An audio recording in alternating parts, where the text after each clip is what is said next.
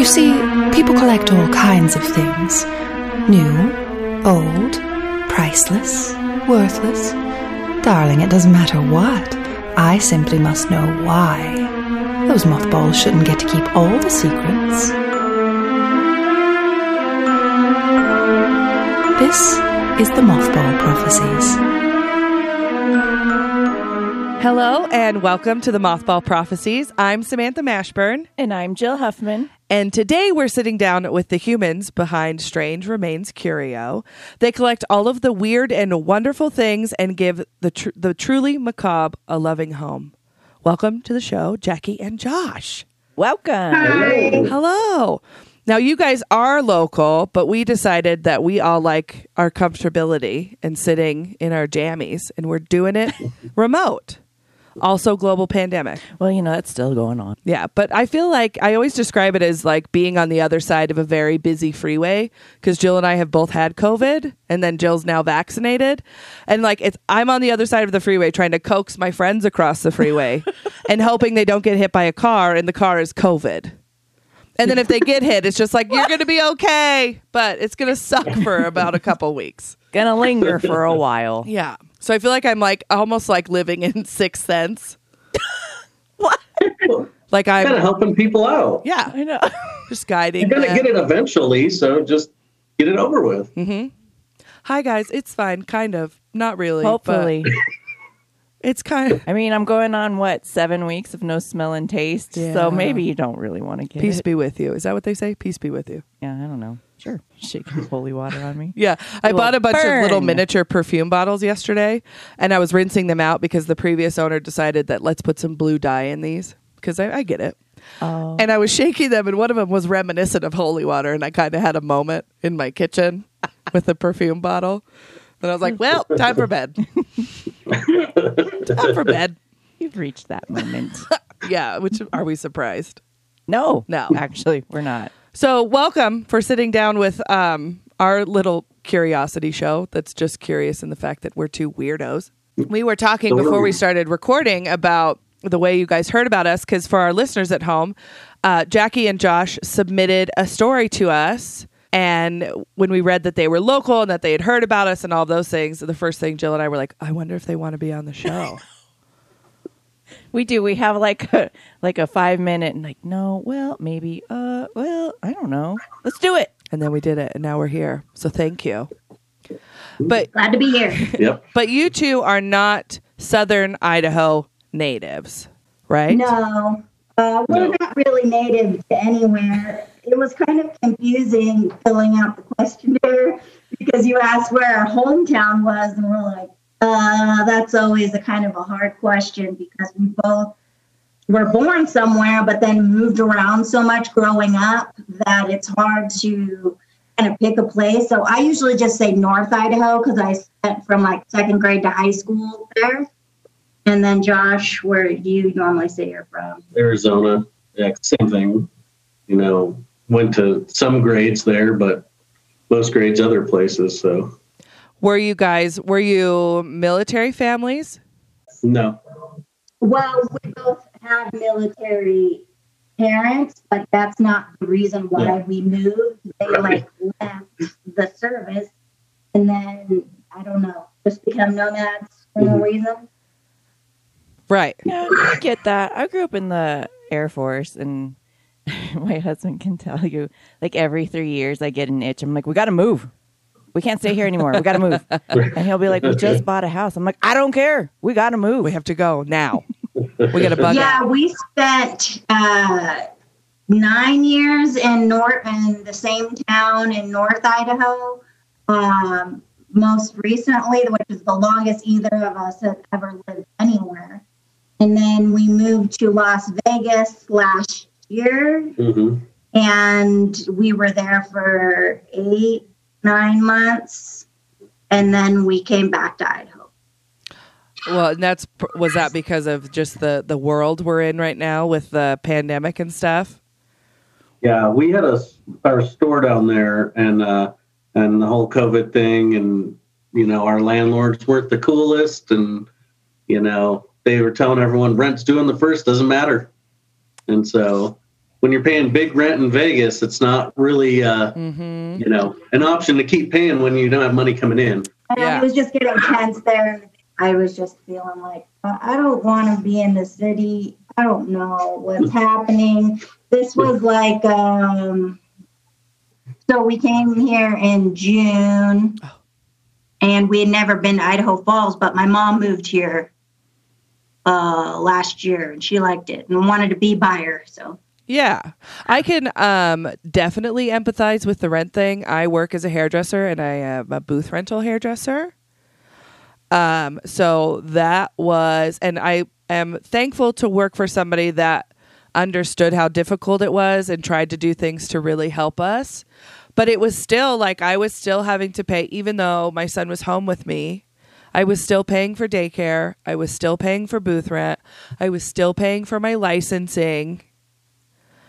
And so just like that, I just had like a real big shift over the last year of like paying to work really sucks when you're told you can't work. But that's a that's a whole other episode. It was a really rough It was. it's rough for everybody, but for sole proprietors and business owners, that um, then this is like my soapboxy thing that the people that are elected to care about could give two fucks about when it comes down to it realistically. It's just, anyways. There's my soapbox. I'll step right back off of it. But yeah, so I, I definitely, I empathize with that. But welcome to southeastern Idaho. yeah, we like it a lot.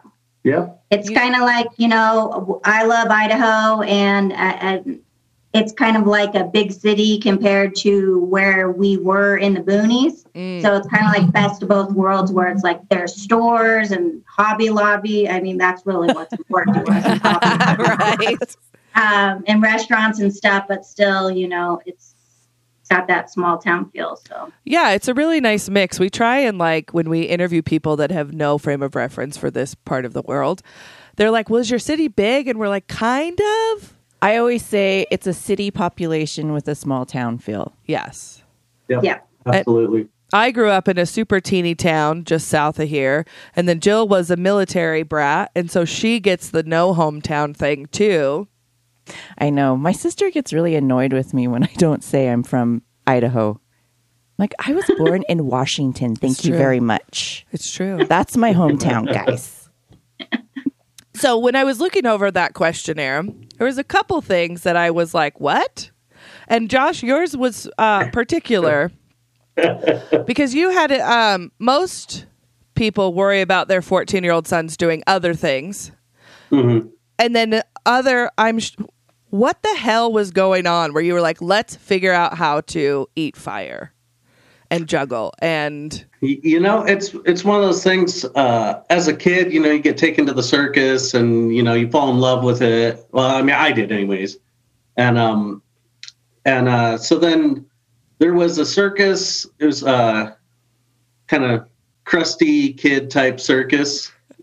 Put it nicely. Yeah. That uh, used used to um, call my, uh, where I grew up in Bisbee like their home base, and so I knew them and they were teaching me stuff and um, just kind of fell into it, you know, and and uh, fell in love with the performing.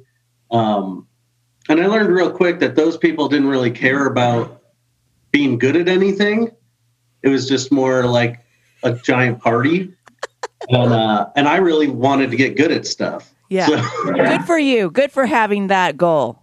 Right so so i wanted to you know achieve like you know, i had bigger goals than just like you know being in a van with 20 dirty hippies you know and traveling the country like or just grossing people out, you know. yeah, Yeah, the there's a lot of the that. shtick factor of it. yeah Now, you both fell in love with the circus at a young age and the world of, I guess, more macabre kind of stuff. Mhm. What was that like for the two of you when you first, like, I know my first moment of seeing like people collect weird stuff and be like, my people.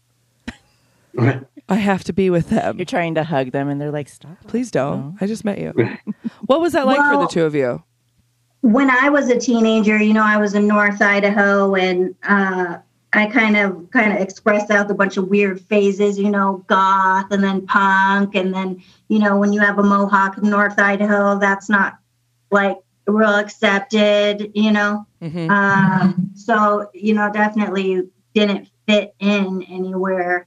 Uh, and I didn't really find my people and a bunch of weirdos until I joined up with uh, the sideshow. And that was when I was 20. And uh, I just heard a radio ad. I was living in Oregon at the time, going to college.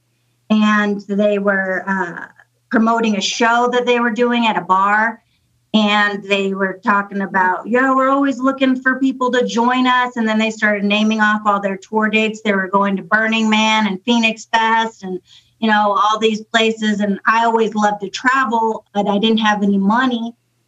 But i did have all these weird talents and so i just like went there and it was at a bar. I was underage so i just kind of like loitered outside till i seen like As one midgets and people on stilts walking around, very easy to identify.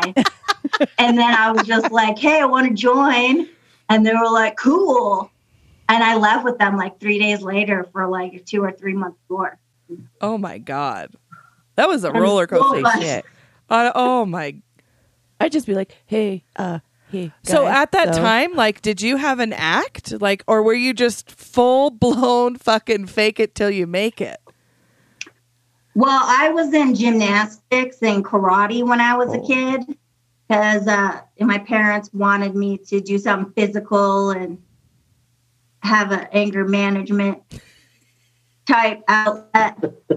so I like knew uh, taekwondo and how to do cartwheels and handstands and that kind of thing. So Oh wow. uh, I kind of didn't really like that was my act. So I was like doing kind of uh, acrobats type things and then uh, like strong woman acts. So karate chopping boards, karate chopping boards on fire, you know, ripping phone books type thing. Hell yeah. Oh my god, that's amazing. I just I'm making a play date list of like when we come to your house, be like, okay, Jackie can teach me how to break a board with You my know. hands. Josh can teach me how to eat fire. All the while, my nurse brain is like, "Ooh, if you hit that wrong, you're gonna break this bone, and Well, you're gonna do this." This works in my advantage because I'll just have you Mhm. come along. You can I'll bring like my Help uh, me. medical stuff Medical on site. on site.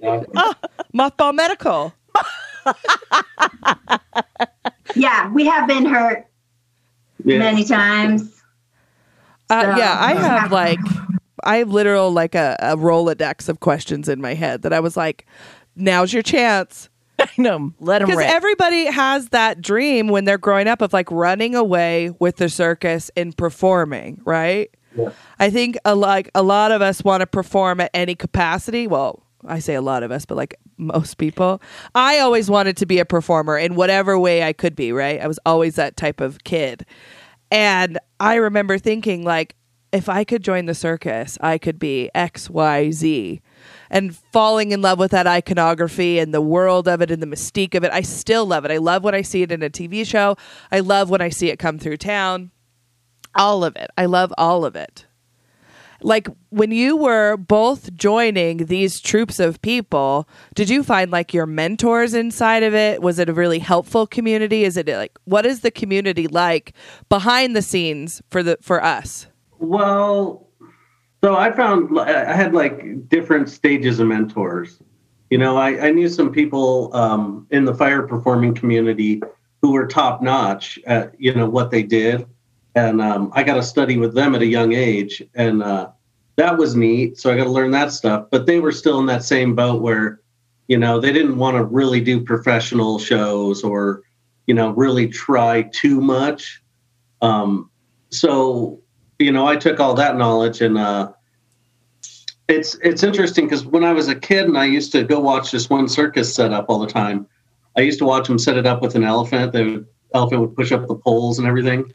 And um, when I was 23, I ended up working for the guy who was that elephant trainer, and I ended up working for him and managing his show for you know almost a decade. And uh, he was one of the best mentors I ever had you know, because he knew everyone in the circus world, and and um, you know his knowledge was just amazing. You know, it's you can't just be like one thing. You know, you're not just a fire eater. You're not just a, a juggler. You're, you know, you have 30 different acts, and whatever they need, you go out and do. Um, so that was awesome because I learned all that stuff, and you know, now we have a pretty sweet practice area set up, and you know, anytime we want, we can go mess around with stuff. So it's always good. That is so my face. I'm just Sam is so giddy right now. She can't sit still. I can't. I'm just like, oh my gosh. So when when you were learning I, how to eat fire, Mhm. because I mean, animalistically, fire bad. Mhm. Fire eat fire also bad. Why Josh eat fire? How Josh eat fire? This is what my brain is doing. Right. How how did you how? It's it's something. It's you know, there's there's some secret tips to it, and Was to it be like actually magic? good at it. If you told me you'd have to kill me. You kind of. disappear. All right. Kind of. All right. It's it's uh it's one of those things that's pretty amazing because after you know I've been eating fire for I don't know I'd say like 18 years something like that maybe. And um every time I go to the dentist I'm always like afraid that the that the flames and the heats of like brewing my teeth but they always say I have like amazing teeth and Oh, I'm like good. Don't that was my possible. question. I wanted to know the inside. Like, what's your mouth Mhm. look like on the inside? Like, right and does it have a taste? Oh, absolutely. Yeah. It's it's crazy. It's just you know, but it's it's being uh, like as safe as possible. That's the key. Is like to do. You know, a lot of people just want to watch a video and think they can go do it, but you know, there is things you want you want to be trained how to do, and that's one of them for sure. Yeah, disclaimer don't try this at home, listeners. Yeah, it's Yeah. like you're like a fire breathing sommelier. Like you have to go through so many different Oh, yeah. types of training. Absolutely, absolutely. You know, and and and fire blowing is actually I a lot more dangerous than fire eating. Because that's Um, with of- isn't that with alcohol, right? Is Uh, that a common do it without- misconception? That's a misconception. You can do it with alcohol, but that's also like one of the number one causes of people setting their faces on fire. Oh Jesus! I got to put a huge disclaimer at the beginning of this episode before it plays. Yeah. right, right. You know, We are and, and not people, responsible. yeah, people just don't think about things like, you know, when you have a mouthful of gas, you're breathing through your nose. Where are those fumes going? Oh, Oh, Jesus. Jesus! Right? Because you know there's the canal that goes from your nose into your mouth. So you're just filling your lungs full Oh, of uh, good lord. Yep. So you must, it's things you really want to be trained by a professional to do. Yeah, I, I did want to say like we got into the business separately and then we met when we were already doing it. That was my next question. We were with different shows and then mm-hmm. the show I was in went to his show that was set up at the carnival in Austin, Texas to do a photo shoot. And that's where I met Mhm. him.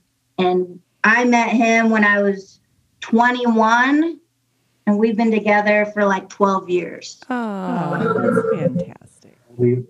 Well, I'm not counting because we didn't start dating right away. Well, I, I'm just saying.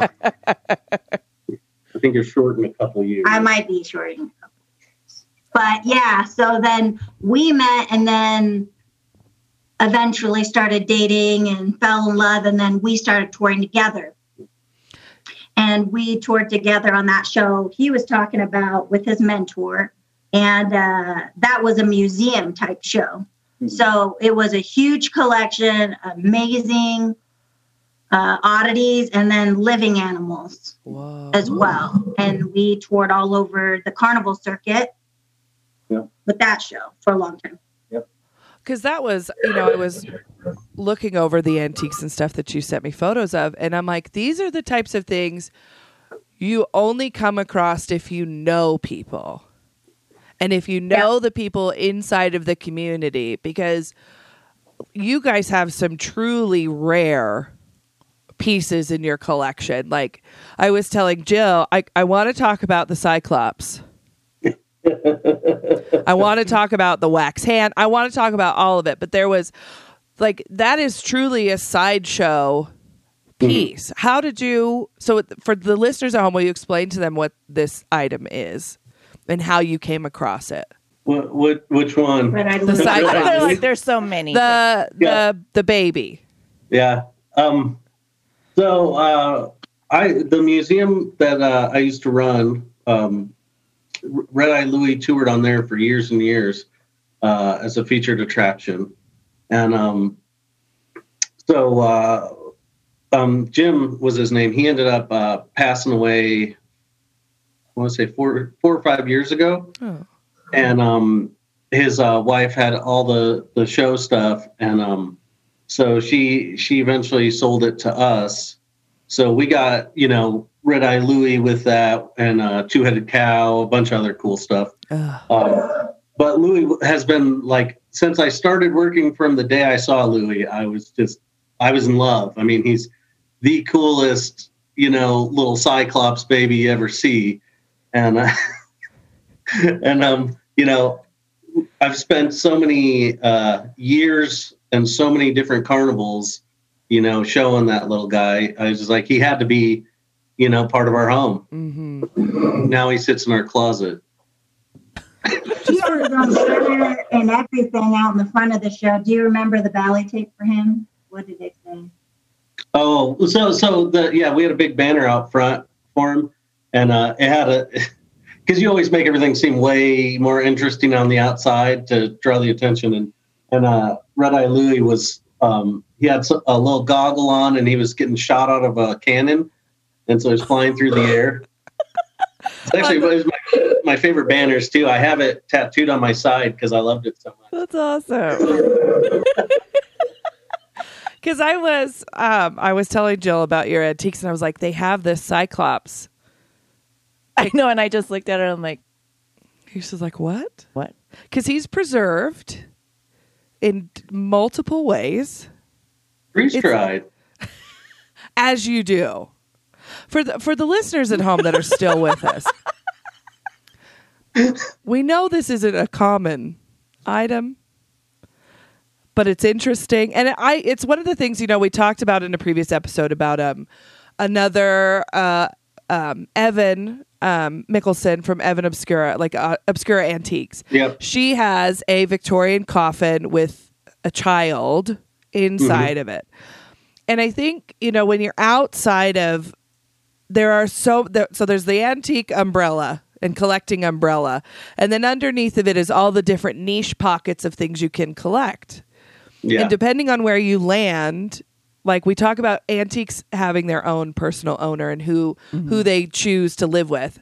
And I always find I see the beautiful aspect of keeping those types of items because when this baby was born at the time that he was born he would have never had any type of uh, real affection or love or any of those things because they just they didn't do that with anything that was different Mhm.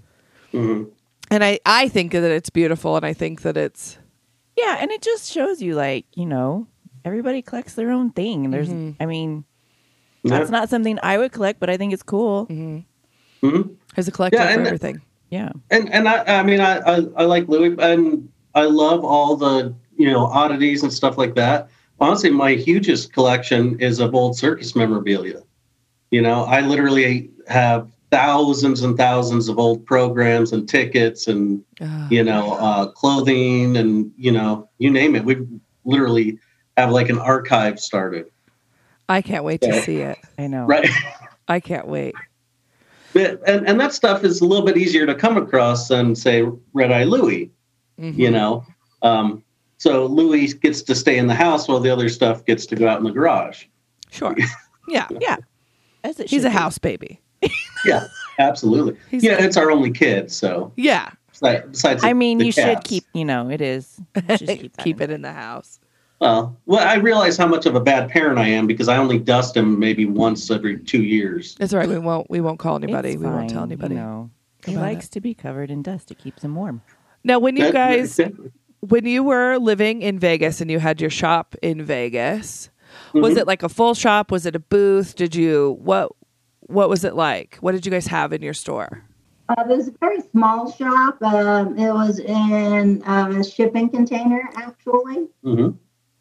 Very and cool. um, we had some kind of hard to find type oddities for sale, uh, but we also had uh, a lot of things that we made. We're Mhm. big crafters. Mhm. So um, a lot of jewelry and little displays and things that we made, and then uh, bugs, just a bunch of weird stuff, butterflies and uh, taxidermy, and Yeah, and and we'll give a shout out to Shadow Domain here in town because we actually have a lot of stuff in there. Do you really? And Julie is super cool, and we love supporting her store. And she's the reason we didn't open a store here because she is such a cool person, and we really like what she's doing. yeah, and their store's been open for such a long time, so we've been um, making stuff and bringing um, Mhm. stuff down there and selling it. So. It's truly like a staple in the community, the Shadow Domain. I know. I always drive by it, and my husband's like, "Let's just go in." I'm like, "No, we look like those people that would be out of place and not know what we're doing." And now go in, check it out. There's some really cool stuff in there. hmm I I remember when it was across the street yeah, in the old house, and I remember the first time I went in there was during my alt phase, which it's not really a phase, but in high school, and I was going through, and I was just like, oh, there is things like this. I can collect things like this. I can, you know, because it was before like our town had Hot Topic or like you know anything like Mhm. that to really scratch that itch of being in a really really conservative town as somebody who is most definitely not really conservative. And it was like, oh, these are my people. I can see that. Yeah. So it was, you know, it was a nice, a nice community to know that it already existed here. And then, you know, like I'm sure you guys know from working in the line of work that you guys did and traveling in that, like that sense of community is irreplaceable. Yeah. Especially, Yeah. what is it like traveling and performing? And like, do you even get to see a town that you're in, or is it just another stop? Or Well, so uh, when I was on tour, it was 11 months out of the year. And then we'd get back to winter quarters and you put everything away for a week. You get two weeks off. Then you come back a week and then get everything going again. Um, so, but when you get to a new town, you know, I can tell you where Walmart is everywhere in the country. like, I mean, or the, the grocery stores. Uh, but me being like kind of like really into history and weird things, um, I would go to every museum and every town we'd stop in and um, go go look at a lot of the cool history stuff. Um, so I got to see a lot of that that I probably never would have got seen if I just you know worked a normal job and stayed in the same town forever. right? Uh, so I thought that was really awesome. I love doing that. I think it depends on what show you're really traveling Mhm. with. Because, like, for me, it was a lot of parking lots. You know, like with, uh, like I toured on Ozzfest and it was just like amphitheater parking lots. Next day, you do a jump, you do your show, work all day. You know, the next day you move again. So there wasn't a lot of like sightseeing. But like when I was on the show with Josh, you know, we had our own car and we did more mm-hmm. exploring and stuff like that. So we've been to almost every state. I know I haven't been to like New England area, like I've never been to Rhode Island or uh, way up in the Little Deal on New, you know, Yeah. New England, but I've been everywhere else. Wow. Yeah, and I guess I've never really thought about, I mean, the two different types of scenarios of traveling acts.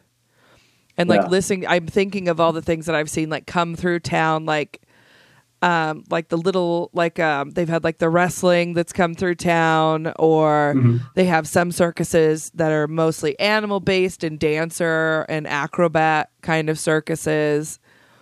Like is that so They give the base, you know, circus that we all know about, and then it, it sounds like Right. there's branches that even Yeah. extend off of that that travel around. Yeah, absolutely. Like so, so typically, um, when uh, you're touring with a circus, you're doing um, circus jumps, which you're in a town for a day or two if you're lucky, and then you're you're moving. And um, I did a lot of carnival jumps as well, where we we did carnivals for years, which I like those more because you you go set up on a usually like a Sunday, and then you open by Wednesday, and so you have a couple days off, um, and then you know you just you work Saturday night, you know, till midnight. You tear everything down, hop in the trucks, you drive to the next spot. Um, sometimes you're driving, you know, 12, 14 hours Mm-hmm. uh, straight, park, sleep for a few hours, set everything up.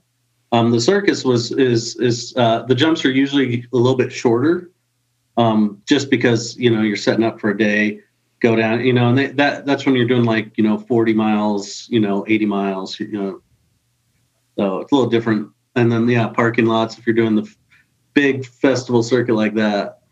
Yeah, plus if you're doing like the carnival circuit, the setup is like setting up an entire giant tent, pounding stakes into the Mhm. ground, putting up sidewall. You know, it's really hard work. And then like I did shows like on club circuits, so in that kind of case, or like amphitheater tours, you know, you are traveling quite a bit. You're not there very much, maybe a day or two you go set up, do your sound check, you know, do the show. Actually, like the that's a lot easier doing the club shows and the amphitheater shows and stuff. Oh, yeah. It's like on the carnival, it's a grind show. So I mean, in a club show, you have one performance a night, probably, maybe two. In the grind show, you have a show that's what, like 20 minutes long, No, no, no. 15. well, the thing with the grind shows is if you have a packed tent, the faster you're turning that the people in the tent and you're getting the tips, the more money you're making. So there, there was some days we did the uh, Salt Lake City uh, State Fair in Salt Lake City, and we were doing shows every 10 minutes, and we were doing this for you know 10 hours a day Oh, at least. My hell. but then at the but end of the end of the 11 days you have stacks and stacks of money like Like you're a stripper, one, Yeah. one, make it rain. but, but, you know so it, it's just it is definitely a lot easier doing just um the the shows like that i used to do like renaissance fairs and all kinds of stuff like that too which were pretty fun you know three shows a day you show up and do them um those are fun and uh, i even did a governor's inaugurational ball and i thought that was kind of neat i just Yeah. showed up did my stuff and was gone in an hour I'm like well i like this they pay good Yeah, I did the whole uh, touring thing for o- only like five years or something, and I haven't. I retired from performing uh, about eleven years ago, and I don't really have an interest of performing personally anymore. Josh still does shows. I'm a musician, so I do still do music, and you know would probably perform in that capacity. Uh, but really, we want to take our museum out again. Yeah. Mhm. Yeah. And I want to I want to ask what what because I want to get to your museum and your your collections outside of performing, but I just want to know what acts did you guys perform because my brain is curious. Because if you did 10 minute turnaround shows, are you coming out you're not are you coming out and doing the same thing or are you switching it up? Um, when we were doing that, it's it, because the tent is all new people every time it circulates. So it was the same show, which gets really old and really, you know, but you just fly through it because you know what happens. Um, and uh, you know it's fun, but sometimes too, you get you get a little um, kind of complacent and like, oh, same thing. You you stop paying attention Mhm. which has backfired. Um, uh, and because we used to do, uh, so we would start with her doing some some acrobats. Yeah, like you know, handstands, cartwheels, Yeah. balancing type thing. Yep. And then we would do a Miss Electra act where I would electrocute her, and she would uh, then light torches. I, I'd have my fire eating torches. She could light them with her fingertip, and um, then I would eat fire. And then we would, you know, turn turn the crowd, sell pitch cards and whatnot. Wow. Uh, but like I was saying, sometimes you, you do it so much that you just kind of get kind of bored, not paying attention. So one time she was on the electric box, and I had my torches, and she's getting ready to uh, to light them, and she she wasn't really paying attention. She just sticks her her hand out, finger to touch the torch. Well, she art she went right towards my zipper, which arced right to my zipper and and made for a not fun situation. Wrong torch, Jackie. Wrong torch. Uh-huh. Yeah, yeah, she lit it up. That's for sure. Little impromptu. right. Oh, Oh, One of my favorite things is when he one day we were doing a show in the tent and he was eating fire and a moth flew right into the flame and right and then fell into his mouth. Yeah. and it was a big moth too. I- it was pretty gross. he just like. What? Yeah. Well, when stuff like that happens, you just got to roll with it. You get real good at like impromptu. So Mhm. he made yeah. a joke about it being a bug eating act as well. Something like Trying that. out some new stuff for the stage. Yeah. New jokes for you guys tonight. Yeah, yeah, I trained it to do that. Yeah. It's like oh. it's Oh, months of training. I've been on stage not as a act like that, but acting and stuff. And mm. there was one night I got a tickle in my throat that made me cough. And I luckily only had like little bits of filler dialogue, but I had to like, it was like the middle of the show run, right? So it's the same repetitive blocking motions. You go through all the same stuff. And I get up and walk up stage to where I know there's liquid because I can't leave the stage. And I just, I, my back is turned to the audience. I look like I'm making cups of coffee and I'm like, fizz, like just as I'm trying not to cough everywhere. And my castmates are like, what the fuck is happening? So they're saying my lines. And then the, it was the end of the act and I run off stage and I like cough into a pillow and they're like, are you okay? I thought you were having a stroke. And I'm like, no, I just couldn't stand up there and just cough so loud. That was before coughing was really feared. Right, right. Yeah, like as a musician, when you mess up when you're playing, you just got to keep going. Most Mhm. time, people don't notice it. It's like when you stop and you're like, Oh, Oh, no. Yeah. start over, Right. or Mhm. you know, you make a scene. Most of the time, people don't even notice. No, but I will overthink it for at least six months. At Mhm. least. When I would screw up, or like if you're singing and you hit, like you just come right underneath a note a little flat, and you're like, well, now everybody knows you're a phony. You faker. Get out of here. Don't worry. As a person who doesn't perform at all, we don't ever notice. Oh, thank God. Thanks for being the help. I'm just like, that's amazing. Look at that. Look at what they're doing. so you guys, we had we had talked about this a little bit over our emails, and you guys briefly mentioned too about having wanting to have a traveling museum. Is Mhm. this kind of in remembrance or th- a hearken to what you did for so long, Josh? Well, we we've had one for for years off and on. Um, you know, different stages of one. Um, just you know, we have like a single O, which is like you know just single attraction you could set up, and we also have a big tent with all the banners and the banner line as well. And uh, we put that one together right before we left to Vegas, and um, haven't got to take that one out yet. So, um, you know, it's one thing we want to do. Yeah, just to keep it alive because there's not a whole lot of them left anymore. Yeah. And um, but you know, one of the other things we really want is a permanent museum, and um, that's what we'd love to do here is find a you know building we could just have, you know, big enough building to have the museum and some archives and who knows maybe a circus school. Well, I think that would be Ooh. because we have there's a local acrobat troupe here Mhm. in town, and the one do you, have you do you know who they are? Have you heard of them? And No. one of the the guy that runs it was a performer for a really really long time. I'll get I'll see if I can find his information, um, Yeah. and send it to you guys because I think you guys live close to each other. Nice. Oh, cool. So I think that that would be f- a fantastic thing because we are growing, you know, quite Mhm. rapidly here. And to have kind of a place that people from, you know, you Salt Lake, Boise, all those different places could travel to to learn how to do that safely Oh yeah, rather than, you know, YouTubing our lives away to figure out how to do stuff. right, right. Put on YouTube. Well- I can do it. And there's plenty of things for kids, you know, like Mhm. juggling, unicycling, and um, Tightrope yeah, rope spinning, Diablos.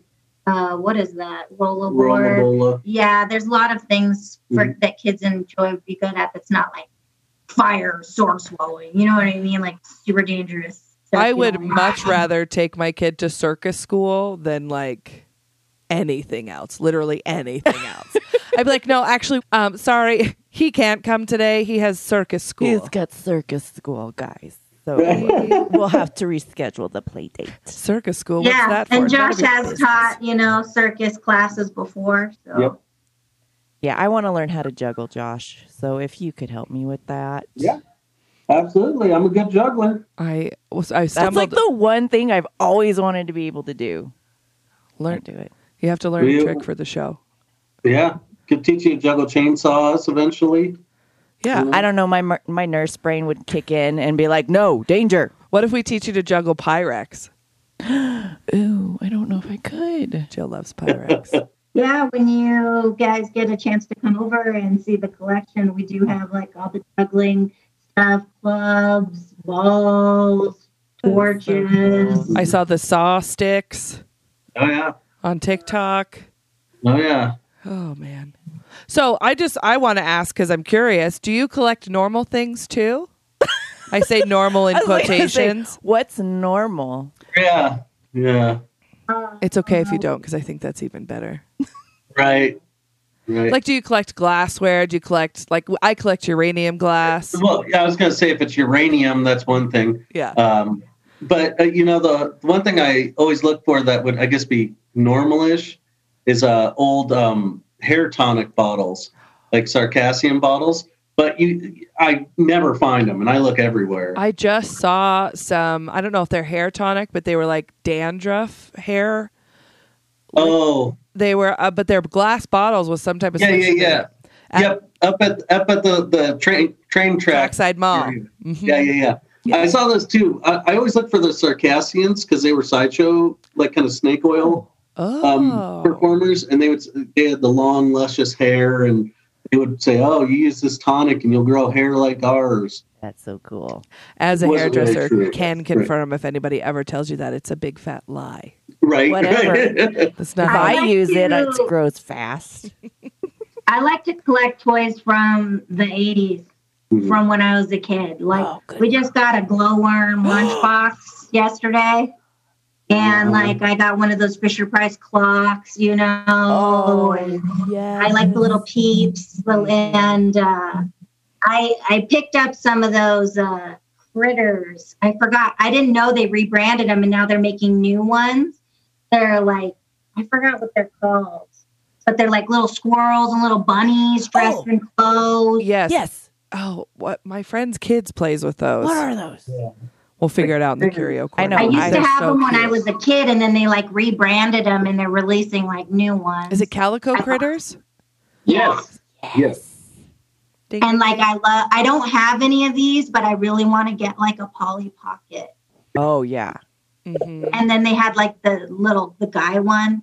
I forgot. I love tiny things, so I also have a lot of like really small miniature things. Yeah, same tiny thing. I feel like if you three were ever in an estate sale together, it would just be a big fight. we would physically fight each other. I would just be like, okay, guys, let's put it all in a circle and we'll separate it Absolutely evenly. not. I refuse. As I hoard my Pyrex and nobody's allowed to touch it. I uh, it's, Oh yeah. yeah. And I- since we're at the same time town too, like you know, we go to all the thrift stores and antique stores. We're probably like buying that stuff that you left behind or hasn't seen yet. And you guys are getting the other half of the stuff. I come to your house and I'm like, you son of a bitch. I also like to collect like uh, Catholic stuff. I'm not Catholic, but I have like a whole bunch of the saint medallions Oh, that I like cool. to collect, Mhm. and then like Virgin Mary statues, little shrines, and stuff like Good that. Good to know. If I ever see any in the wild, I just I was at Goodwill last week and there was a Catholic. It hanging on the wall and it has like the the not LEDs but like the uh, fiber optics Oh, and it's like yeah. the plastic. It almost looks like Sirocco and it has a picture of pretty Jesus. I think my Yeah. grandma had one on my dad's side. They may it may still be there. You got to jet over after this. yeah. Yeah, let, let's uh, show. You can't see, but you know. Yeah, it was so similar to that. It was like Yeah. almost just like that, but with pretty Jesus and then some Pretty Jesus. some uh Thingies. greenery. Oh, great. as you would. well, you mean that's normal. For the listeners at home, they turn to show us a, an antique that they have that's very, I don't would say vintage. Antiques pushing it. Yeah, vintage. Yeah. Vintage, as you will.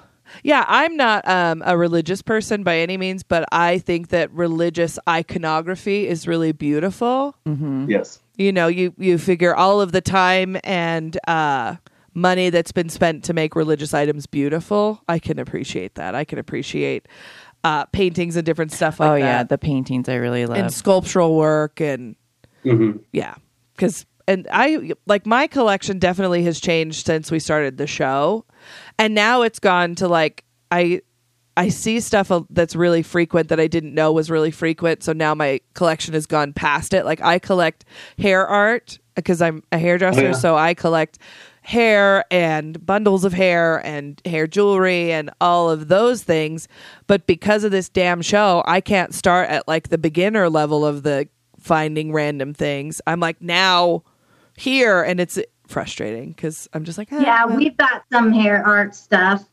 Yeah. Yeah. Yeah. Yeah. We really like the old Victorian uh, uh, memento mori brooches and stuff like Mhm. that. Mhm. Yeah. So we've got some brooches with the braided hair and stuff Uh, like that, you Yeah. know. And, and some of the bigger artwork pieces. Yeah, I got this big framed piece. It's got like all these paper angels and stuff, and then like Mm-hmm. a piece of hair in there. It must have been like a memento mori for like. That's okay. So don't worry, guys. When we do come over, I will pat Sam down before, Before we we leave to make sure she hasn't taken anything. i come in a snowsuit i was like no i'm cold all the time i have to wear this because i'm i have poor circulation Well, we've got so many different types of things. How I would like to set up the museum is like in sections. Yes. So like monsters of the deep and have all of our ocean stuff and then dinosaurs and like indigenous people and have like all of our stuff from there and then have an Egyptian section because we have a lot of like mummy wrappings Oh. and type stuff. i And, wanted you know, to talk about your cat different sections like that where you can just like go around but there's like so many different and unrelated type things that it would kind of be like a a journey like around the world and whatever days i think that's Yes. cool That needs to happen. Because I saw so I watched there was a Netflix documentary um recently that has they're uncovering a large tomb in Egypt. And there was hundreds of mummified cats. And then they found one of the first mummified um, lion cubs Ooh, I read about that. inside the tomb and I saw the picture you sent us and I like it was one of those things where it was like connecting the dots in my brain of being like this is this thing. How did you come across a mummified cat that's still in the wrapping? Well, um, I mean, you can find them. They're, like, I know a couple of them available right now. Noted. They're super expensive. Oh damn it. Um, Not yes. yet. Yeah. You can't yeah, have you one can- yet. You can find crows um, a bit cheaper, you know, birds and whatnot. Uh, but when I say cheap, I'm talking, you know, 25, 3500 Yeah. You know, cats, yeah, I'll just sell you my know, car. um, You don't need a car. yeah, yeah. Uh, even alligators, little baby, little like Oh. caimans and stuff. Um, Oh. but ours kind of just you know we just fell into it it's one of those things where you know um, someone told me they had it and they were like you know are you interested in it and at first i was like well you know they weren't ex- describing it to me very well and i was like i'm thinking a mummified cat right which i would still buy because i'm like yeah it's a, it's a mummified cat sure um, so so i ended up making the deal for it and i got it and i was like holy shit this is you know, an Egyptian mummified cat. hmm It's not just a mummified cat. Because yeah, it's still in the wrapping. Yeah, right, right. And um, I've been wanting to get it X-rayed because uh, a lot of times they would um, put little gold uh, medallions and stuff inside of the wrappings. So I'd love to see if there's anything in there. I was like, don't you have a line on X-rays, Jill, or something? I mean, after hours, if I snuck people in, I'd be like, "It's fine, guys. I will wipe and sanitize I'm the showing X-ray Jill. machine." Holy shit!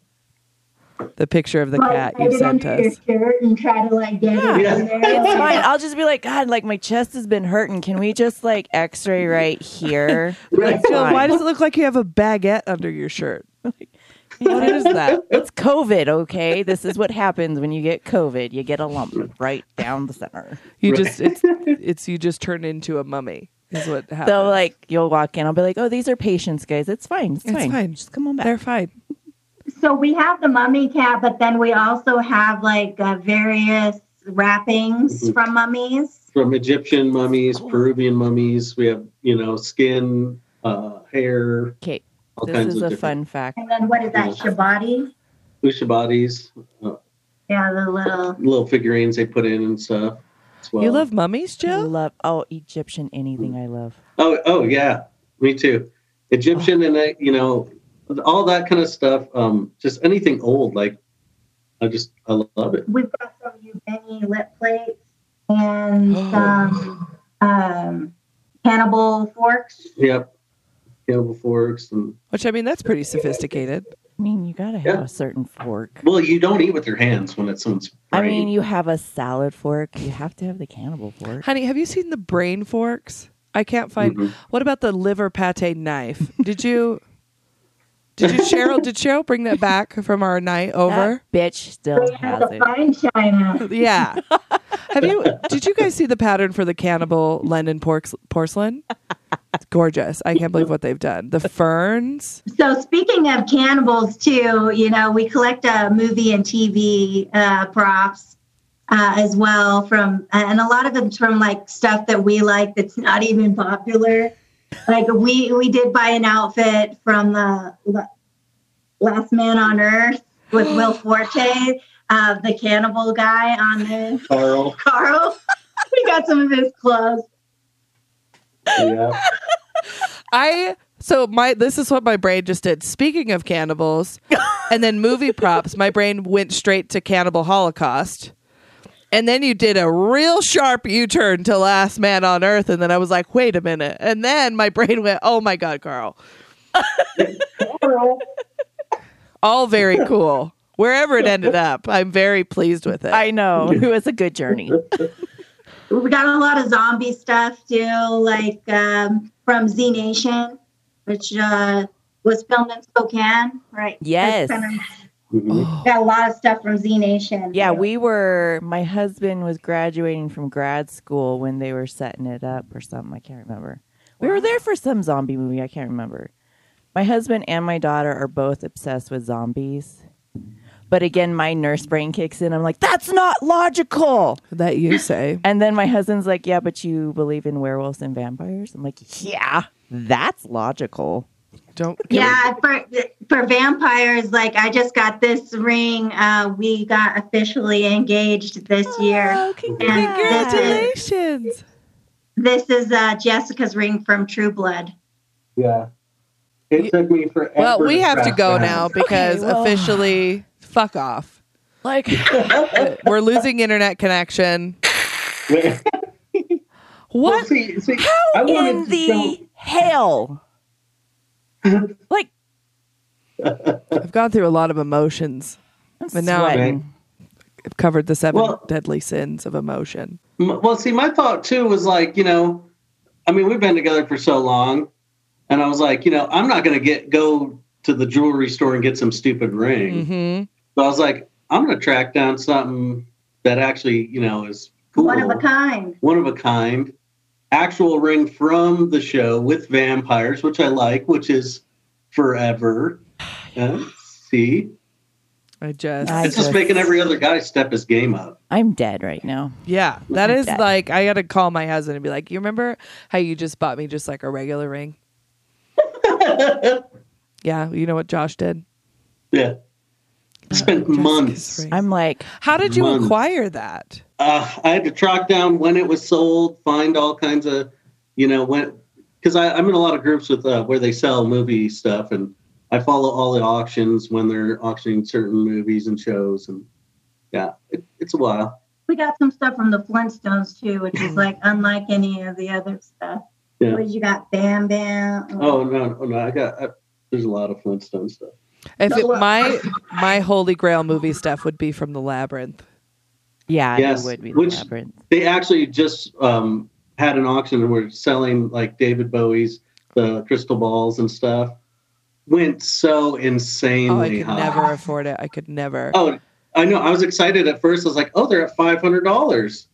Uh, I could afford this." And then no, And then it just went. The closest the closest bit of memorabilia I have for that movie is my dad winters in Arizona and he was Mhm. at this like warehouse estate sale antique hoarder, you know, collection. And uh, by the cash register they had a box full of buttons. Like uh, and he starts digging through it and he sees the uh, labyrinth button float to the top. And it was from the original release of the movie the advertising that went around. And it's um jareth and sarah like the just the quintessential labyrinth Yeah. iconography. And that i have the worm tattooed. My brother and i have matching labyrinth tattoos.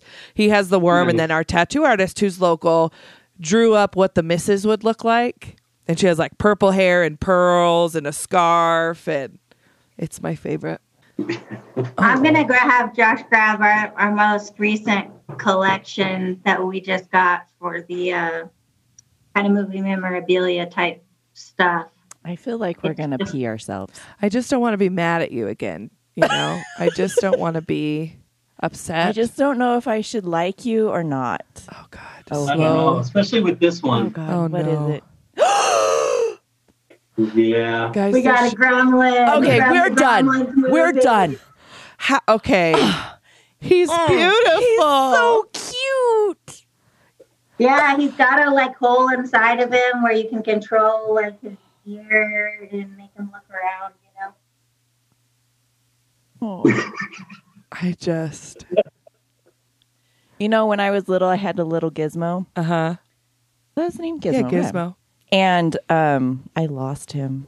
To this day, I wish I could find another oh, one. no He was my favorite. He'd like always go with me everywhere. i just make gremlin jokes about my toddler I do that too. I always tell my husband, I was like, we can't feed the kids past nighttime. They're gonna no past midnight don't get him wet Yeah. Oh yeah, wet. don't get him wet I remember the first time I saw that, I was like, holy shit! Don't get anything wet. oh now i want to watch gremlins what a great find God, that's so cool. Is it heavy? Is it like it looks like it's made out of like silicone? Is it silicone and foam rubber?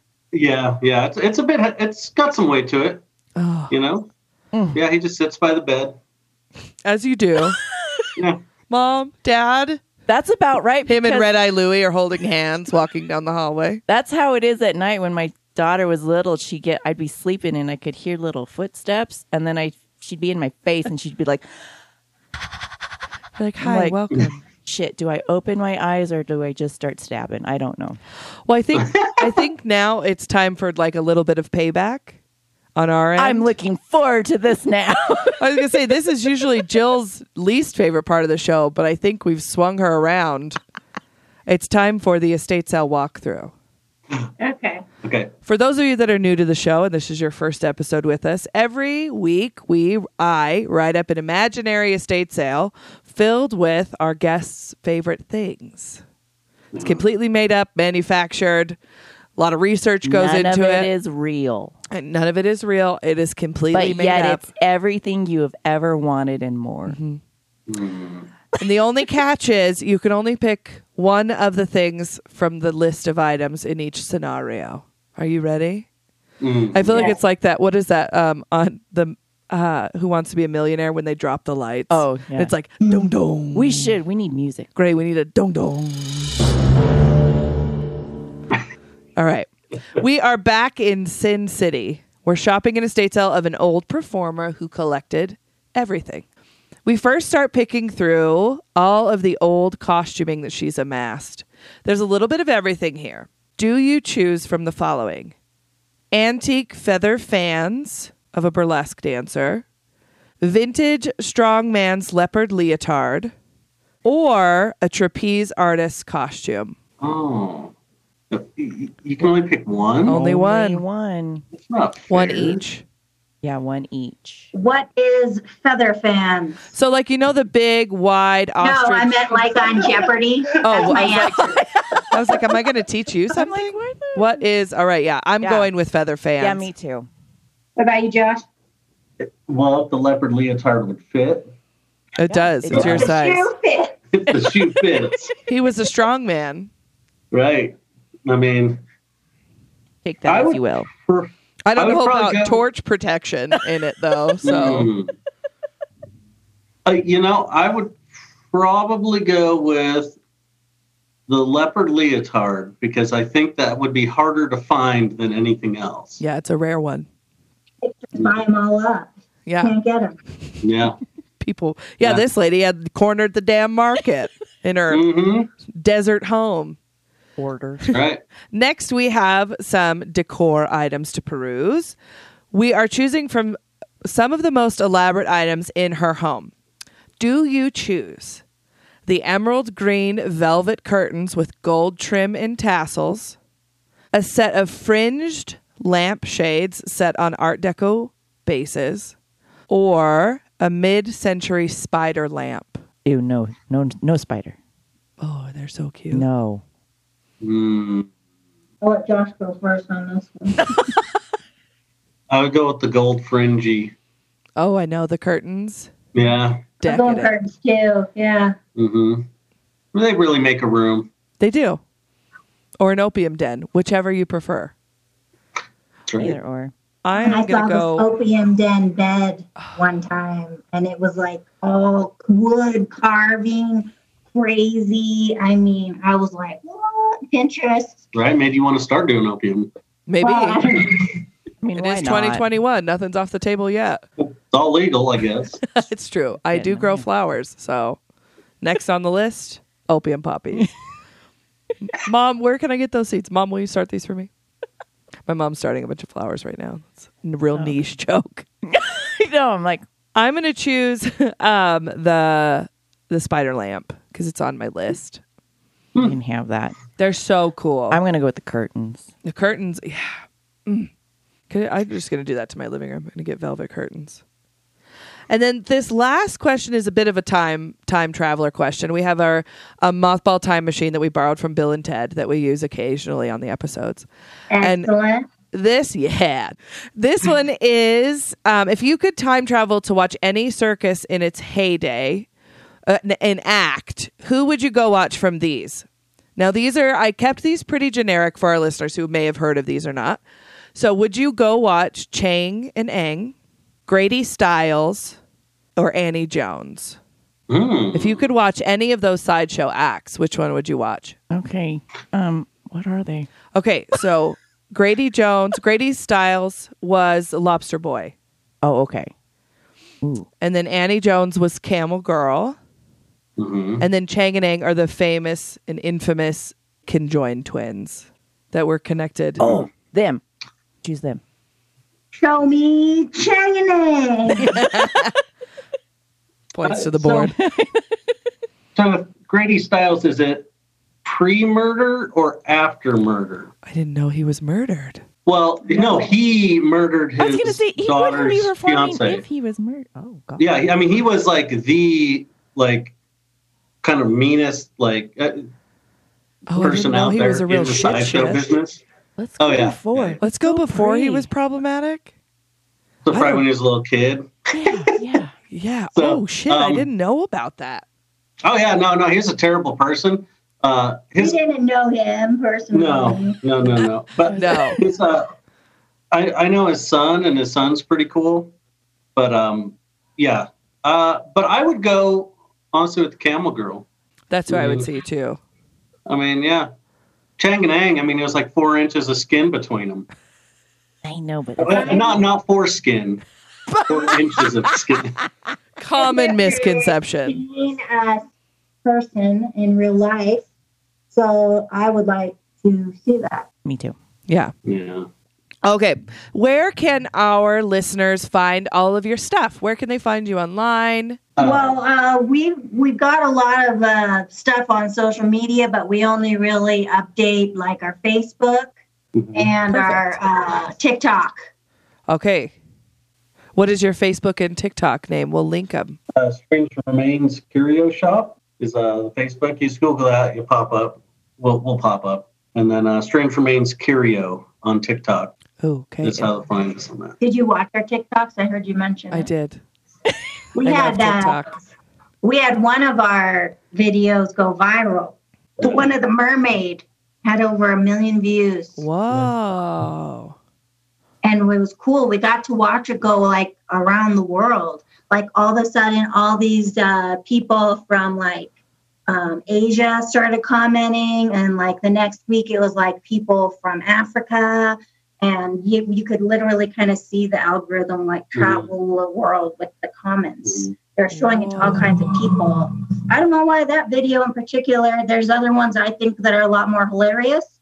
They didn't get as big, but for whatever reason, this one of the mermaid that we have just blew up. Which and it was isn't it like it's a pretty popular gaff, isn't it? The mermaid. Mm-hmm. That's Well, fun. I mean, I mean, they're real. yeah, that's true. Sorry. It is. I mean, they are. My bad. But you know, the happiest bit of information I heard about mermaids this year is that mermaids are most likely plus size. Because they have to have, They have to you stay think of seals and whales, you have to stay warm. So technically, I'm the closest to being Like, a mermaid. Closest living relative. Yeah. Your avatar, Yeah. mermaid avatar. Mm-hmm. It's me. Thank you guys so much for sitting down with us today and sharing your story. I can't wait to come over and peruse your collection and Yeah. drool into a small cup because that's Mhm. what's going to happen. I know there's so much stuff we didn't even get to talk about. Guess we'll have to have you back. Yeah. That's how it goes, guys. That's the way it goes. To hear even more about Josh and Jackie's collection, be sure to stay tuned for this week's Curio Corner. I really enjoyed sitting down with the two of them. You know, we had talked about originally sitting with them, but the weekend I think got away from all of us, and we were like, "This is going to work much better if we do it I know. remote." Well, we're so used to doing things remote now that Mm-hmm. it's like, oh gosh, wait a minute, I forgot. Yeah. It's so much easier just like turn on the camera and be like, here we are. Yeah, because I was, you know, all the stuff's at my house, the recording equipment, and so and it's all set up in the office where you and I record every week. And I was like, oh shit, I have to pack so much stuff for this. And it's like we forget how much there is too, Yeah. because in the beginning we were still going to people and like setting it up wherever. Mhm. And now it's just like we've expanded so much with our equipment that it was like, oh, we need a little um Yeah. roadie. yeah. I'm excited though for the vaccine and stuff to roll out and things to go back to what our new normal is, and then people can just come here. Yes, I did local. get my second vaccine today. So, fingers crossed, I am still functional through the weekend. Yeah. There's been a bunch of us at the office, and it's about a 60 40 split. Of what Really? happens after the second dose. Yeah, like 60% of them have gotten sick, and the other 40 is just kind of icky. So, Well, so I'm drinking whiskey. So Which it's, I refer to this like outside of this as podcast whiskey because it's an advertisement on some of the podcasts I listen to. I wonder if we should reach out and be like, "Hey, Screwball Whiskey, you want to sponsor the show?" I know it's so good. So if anybody is wondering, Screwball peanut butter whiskey, you should try it. It's I really delicious. Told, I told Jill, I was like, "You have to bring me some when we record on Sunday." I will. Because we have a special Patreon interview this Sunday. We Do We're going to sit down with Hayden Peters again to talk, take a deeper dive into the world of mourning and sentiment, especially with Valentine's Day right around the corner. We're going to Oh. I can't wait. He's so elegant. Ugh, I know he's so, and yeah, he's the coolest. I'm really excited to sit down with him again. We had really Yeah. enjoyed having him on last time. And if you want to hear, we also released a really special episode on the Patreon. We released my episode with my grandmother. Mm-hmm. I say my episode because I recorded with her at the beginning of the summer or like the middle of the summer. And obviously, my grandmother is elderly. So we decided together that it was probably best that I go by myself. And also, my grandma was like, no strangers, please. I don't want strangers in my She house. was so funny about it too. She was like, no, I just you. so if you want to listen to my grandmother's episode and all of the future bonus episodes, be sure to check out the link tree in our Instagram, which takes you right to the Patreon and you can see all the perks.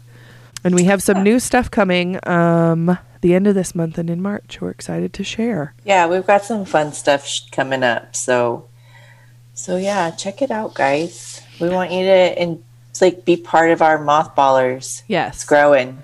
We do. had We just had our first mothball cocktail hour, and it was so fun. It was. It was so fun to sit down with Julia. She's Mm-hmm. so like, and Melissa was with us, and it was so fun. And we had so for those of you in the Patreon that are listening, or those of you that would like to join the Patreon, the cocktail hour will be the last Sunday of every month at twelve thirty our time, Mountain Standard Time. Every month we'll get on. It will be video. You could have your video on or not. We dress up. This time we did Golden Girls. We had a Golden Girls themed non-alcoholic and alcoholic cocktail. It was delightful. And it was a fun thing to do. We loved getting to sit down with people and talk and chat antiques. I mean, where can you talk freely about your collections, right? Other Yeah, and it was. group full of mothballers. I know. So yeah, it was super fun. I hope you guys check it out. We've got some really fun people in our group. Yes. And we have some really fun collabs with past guests for merch coming up this summer. So very Yes. excited. it's been really excited. fun. We've really we love it every week. And we had a lot of fun with Josh and Jackie. And I was really excited because we talked a lot about stuff from your childhood on this episode. I know. Yeah. I felt like it was a big Take win that. for Jill. I know. I was like, oh my God, I found my people. They totally know what I'm talking about. Because, like, one of the things we talked about were the Polly Pockets. Mm-hmm. Which okay, my only memory of Polly Pockets was eating the clothing because it just looked like a forbidden snack. I know, Jill. I know. So there was I specifically Was remember it like a crunchy, like, fruit Yeah. snack for Yeah. you? It was the purple dress, and I just remember vividly just like popping it in my mouth, giving it a little chomp, and then spitting it back out. It's not good, guys. Don't eat it. Good. It's good that you your like brain kicked in and like, nope. It's food. surprising, I know, but sometimes this old tinker. I know my s yeah. I my sister and I never felt the urge to eat them. So, I did it for you. you know, that okay, I'm glad somebody checked that out. You're welcome. Least I could do. But so the first designs of the Polly Pocket were by Chris Wiggs in 1983 for his daughter Kate. Oh, Yeah. spell check. I know. you? All are Kates. I know. And he actually used a makeup powder compact. And he fashioned a small house for the tiny doll. Uh, Bluebird Toys of Swindon, England licensed the concept, and the first Polly Pocket toys appeared in stores in 1989. Mattel held the, a distribution arrangement with Bluebird Toys for Polly Pockets items in the early 1990s. I was about to say the early 1900s. I'm Which so used to- technically, Stop. It's the late 1900s. Oh Jesus! I know. My daughter said, so back in the 1900s, I was like, stop. You're like, get out of my house. get out. The So, no. So, back in the early 1990s. in 1998, while production lulled, Bluebird Toys endured multiple hostile takeover attempts until Mattel finally purchased them later that year. The sets made by Bluebird Toys are now valuable collectibles. So, listen up, guys. If you find Polly Pockets that are made by the Bluebird Toys, hold on to it. I just want to ask: multiple hostile takeovers, like hostage, like what's happening? I don't know. When I read that, I was like, I just like see like the guy like holding the Polly Pocket, like, give me what I want, It's gonna or the it. doll goes in the garbage. It's like um in Shrek where they have the gingerbread man on the cookie tray, yeah, and he's like, "Not the gumdrop buttons." That's what's happening, but he's cutting up her tiny clothes with shears, I know. Melting it with a lighter. stripping. That sounds hostile to me, so I'll It believe does. it. That's how our minds work. so the original Polly Pocket toys were plastic cases which opened to form a dollhouse or other playsets with Polly Pocket figurines less than an inch tall. And then the dolls folded in the middle like the cases. and had a circular base which slotted into holes in the case interior, allowing them to stand securely and particularly at particular points in the house. I just remember we would like jam them in so hard that after a while they just would never stay. Yeah, she was like, well, "This is if you treat things like this, Jill, they don't stay intact for a while." Treat them nicely, and they'll treat you nicely. This is also That's a what my grandma used to say. this Is how you'd like to be treated? It also says to like, I mean, you think about the 70s and the 80s and the early 90s, and parents did not give a shit about choking hazards oh no, because they're just like, here, have these tiny dolls that also their clothing looks delicious. Take it. Bye. We're also not going to lock the house or give you a house key. See you later. don't answer the door for anybody. Nobody. I just remember her telling my mom telling me that because she had to go to work. And so she like, don't answer the door for anybody. And you're like, anybody? Like, but like, what if it's you and you forgot your key? And I'm like, sorry, you can't. and but you told me not to, and mm-hmm. now you're yelling at me, and I'm confused. I the rules were unclear, mom. I need like a list of okay people. Please, mom. In 1998, though, Mattel redesigned the Polly Pocket, and the new dolls were larger with more lifelike appearances than the original dolls. Which were they though? So they were what, two inches? I know. Um, but it does say that she had straight ponytail rather than the curly bob hairstyle used previously. Oh. And the following year, Mattel also introduced Fashion Polly, which used the same characters from the new Polly Pocket, but they came in the form of three and three quarter inch. Oh. You know what I would have done? I would have made those the giants attacking the small town of regular size Polly Pocket. Well, yeah, I'm pretty sure most kids did. Yeah. Attack. Like that was the cool group that just came and smashed your home. Yeah. Yeah. With giant Pollys. Um, but yeah, so then it just goes on to like it like most toys, they lead into like clothing and games, and then those would like lead off to like TV shows and all that kind of stuff. But they're still like they said they did a relaunch in 2010 with them, which I kind of remember because my dot my kids were three at the time. Mm-hmm. And I remember like, oh my god, Polly Pockets. And then I'm like, no, you can't have those, you'll choke Yeah. A good job. you know that that mom brain kicked in just in time Proud of you. Uh, yeah but so in february 2018 they announced on instagram that polly pocket would be making a comeback to call it a comeback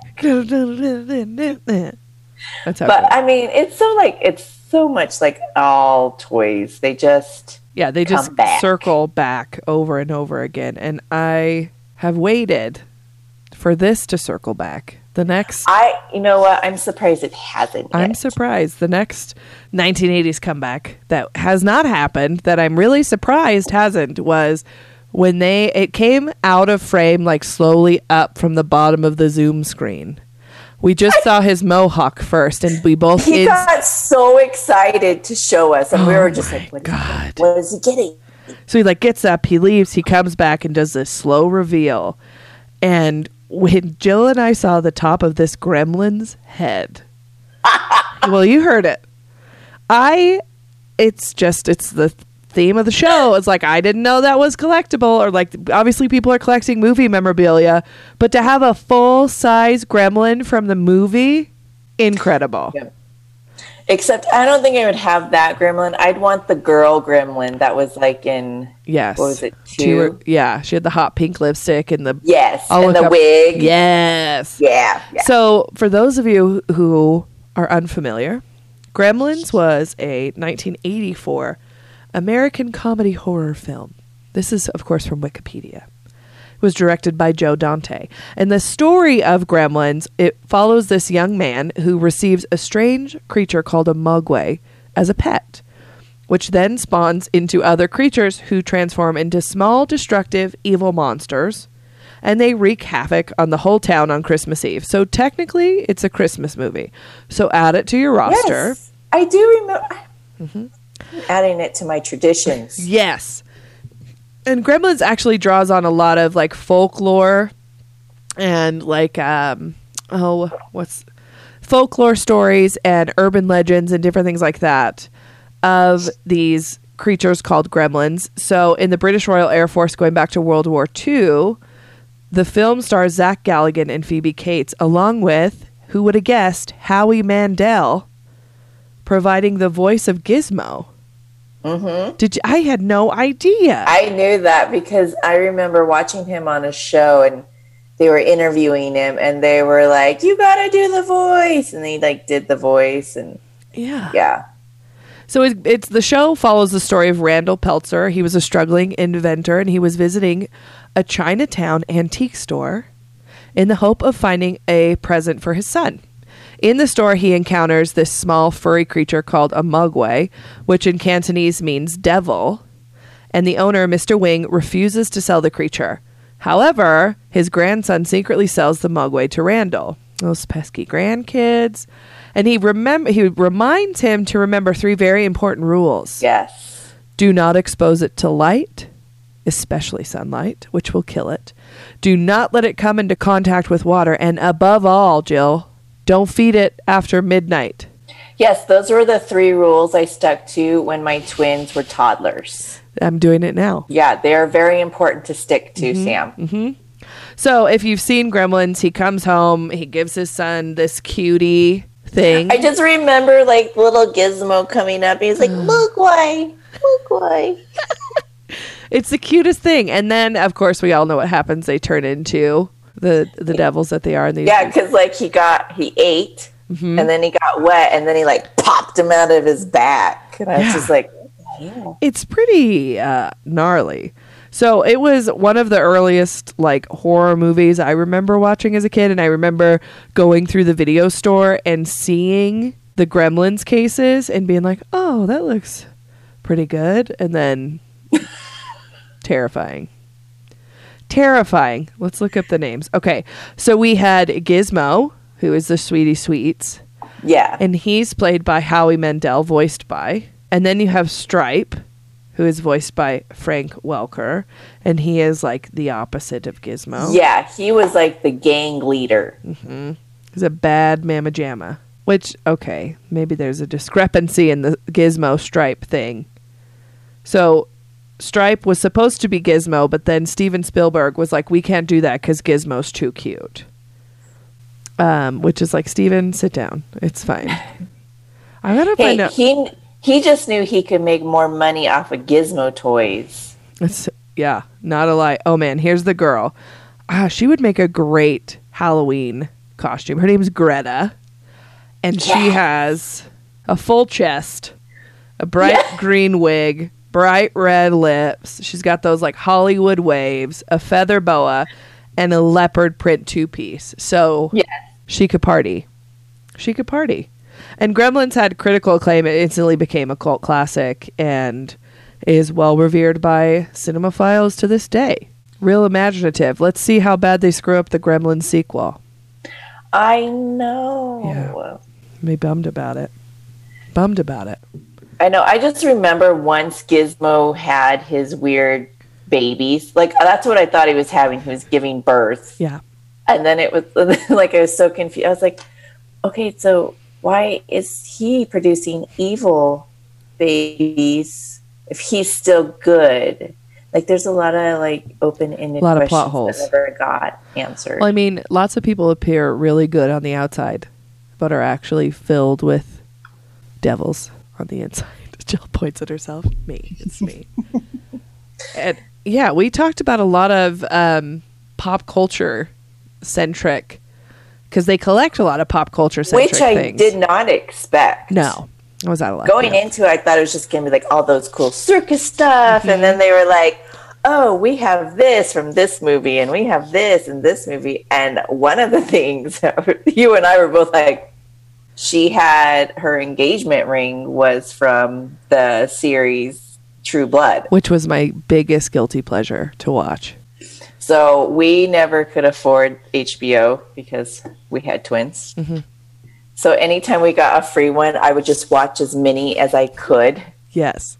and then like when we get another free preview, I'd just be like, God, I hope it just like pick like I can pick back up and like I didn't watch it until like HBO Go or whatever the first iteration of that was came out, and somebody gave me their login, and I just lived underneath a blanket in my living room because Yeah. it's before I had a child, and I could just Yeah. binge watch my own TV. I just remember I'd be exhausted. My twins would be like doing whatever, and I would just kind of put them in a corner where they couldn't see the TV Mm-hmm.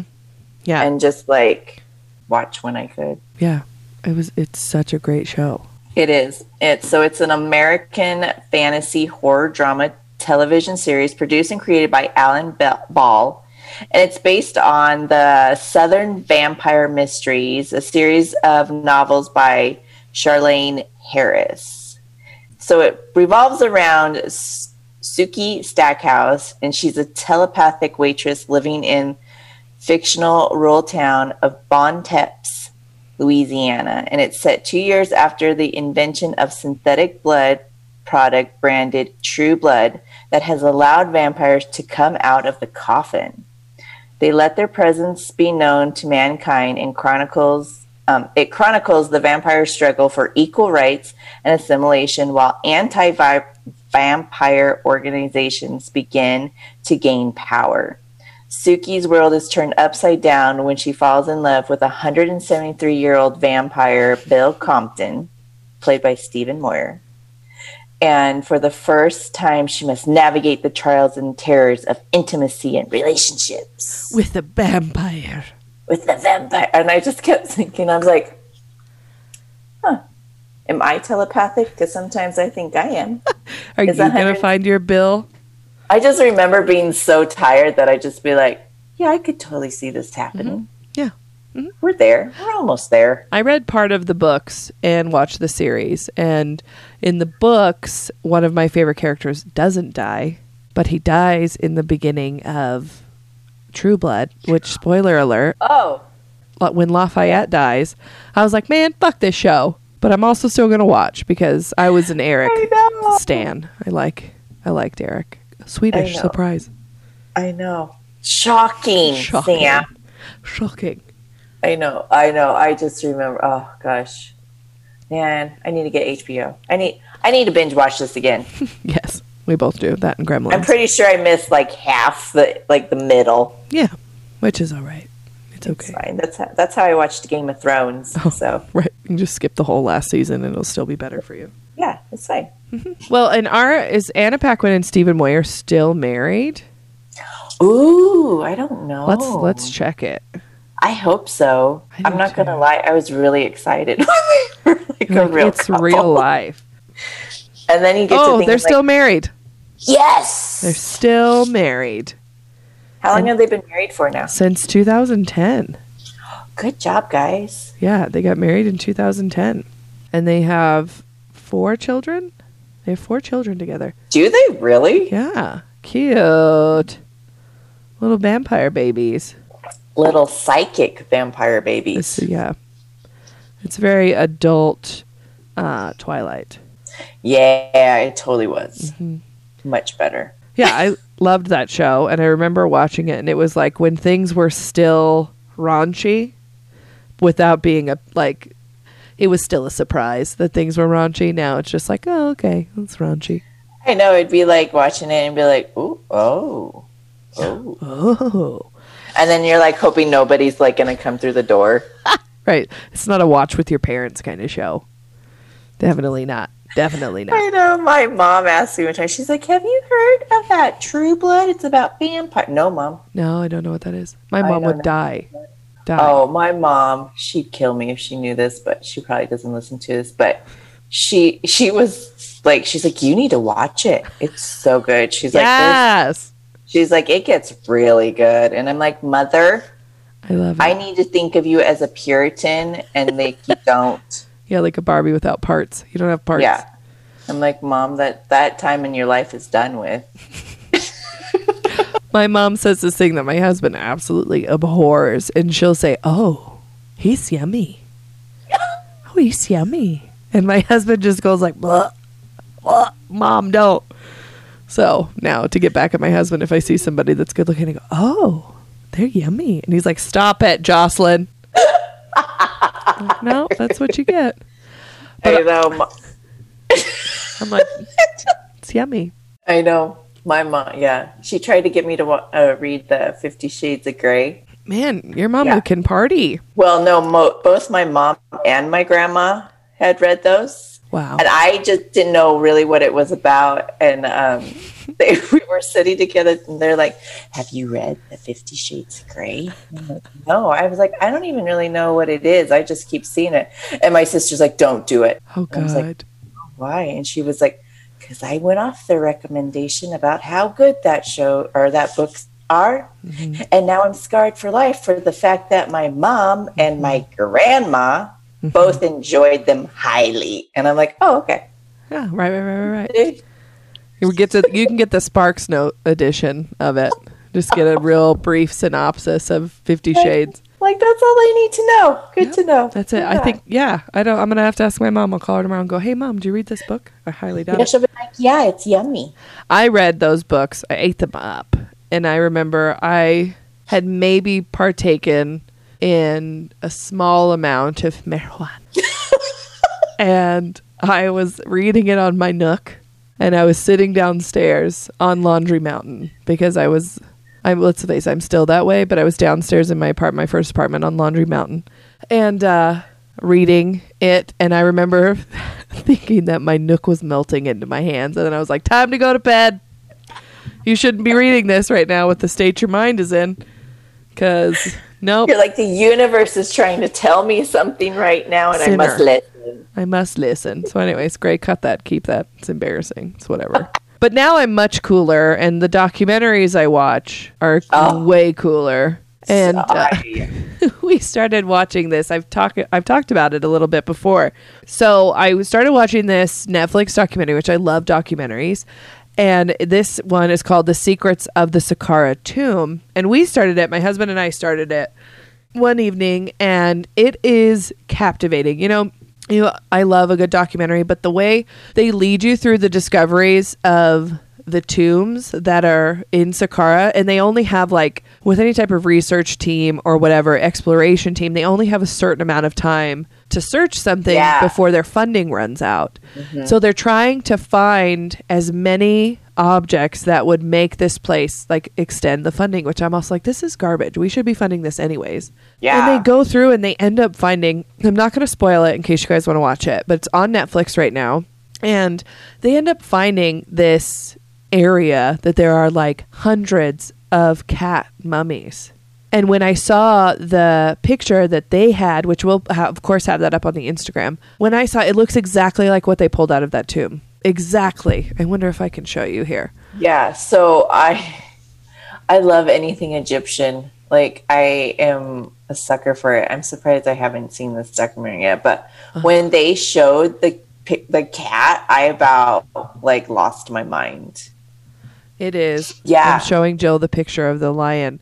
But the stuff, the things they uncover inside of this tomb is definitely different than other types of documentaries you see about ancient Egypt. And they give a real world perspective into where these historical sites are actually in approximation to the closest city mm-hmm. and it was it was just so cool to watch. I highly highly recommend that you if you have Netflix, please go watch that. It's like a four or five part series. It is so cool.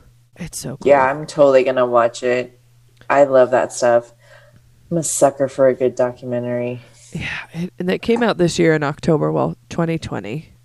Well, that's probably why I haven't watched it because I was super busy at work. right. So it's called Saqqara. Um, in Sanskrit, it's a what it means is it's a vast ancient burial ground, serving as a necropolis for the ancient Egyptian capital. So this was where like everybody and everything of meaning was buried in these tombs, but of course they've been covered by sand and time and forgotten all of those things.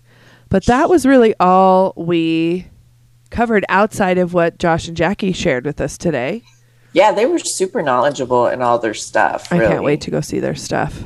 I know. I can't. I we'll have to leave our bags in the car because I'm pretty sure they'll be worried. Yes. Yes. that we're going to steal stuff. And we want to say thank you to everybody who listens every week and supports the show. To see everything we talked about on today's episode, be sure to check out our Instagram, The Mothball Prophecies Original, our Facebook under the same name, our website, themothballprophecies.com. And Jill and I want to dedicate this next portion to our Patreon subscribers. We are so, so thankful for you guys. Your contributions this month helped us pay for Grae, our marvelous editor, and the hosting of the show, the website Yes. hosting. It is very So helpful. And we want to thank you guys individually. And you guys should be getting your first shipment of Patreon goodies coming out. And we will be releasing Yes, those went out. February's Patreon goodies this week. So we want to thank Julia in Sweden, And Jasmine in Kentucky, Kyla in Indiana, Mandy and Riley in California, TC Lionel, Melissa, Christina, and Erica in Idaho. To join our Patreon and see the tiers listed, visit the link tree in our Instagram bio. We have monthly perks, like we said, for each tier with new goodies coming all year long. And they're good. They're super good. I'm just going to say one thing for next, for February. February is Fire King. Fire King. Fire King. That's all I'm saying. And to see what we're up to, follow along with us on Instagram, Facebook, and Twitter at the Mothball Prophecies Original. And to watch our latest finds on TikTok at the Mothball Prophecies.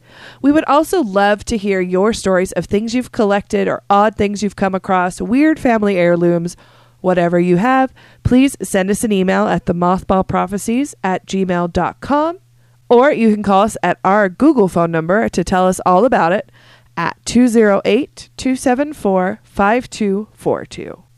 Yep. And like we said, we want to give a big thanks to our support team, Grae, for making us sound good every single week, mm-hmm. and Spellcheck to making us look good on paper. Seriously, without her, nothing would be written well or No. punctuated. And many spell errors. Yes, that's why she's spell check. That's right. As always, we hope you find some good shit and we hope you remember to always look under the tables. Bye. Yeah.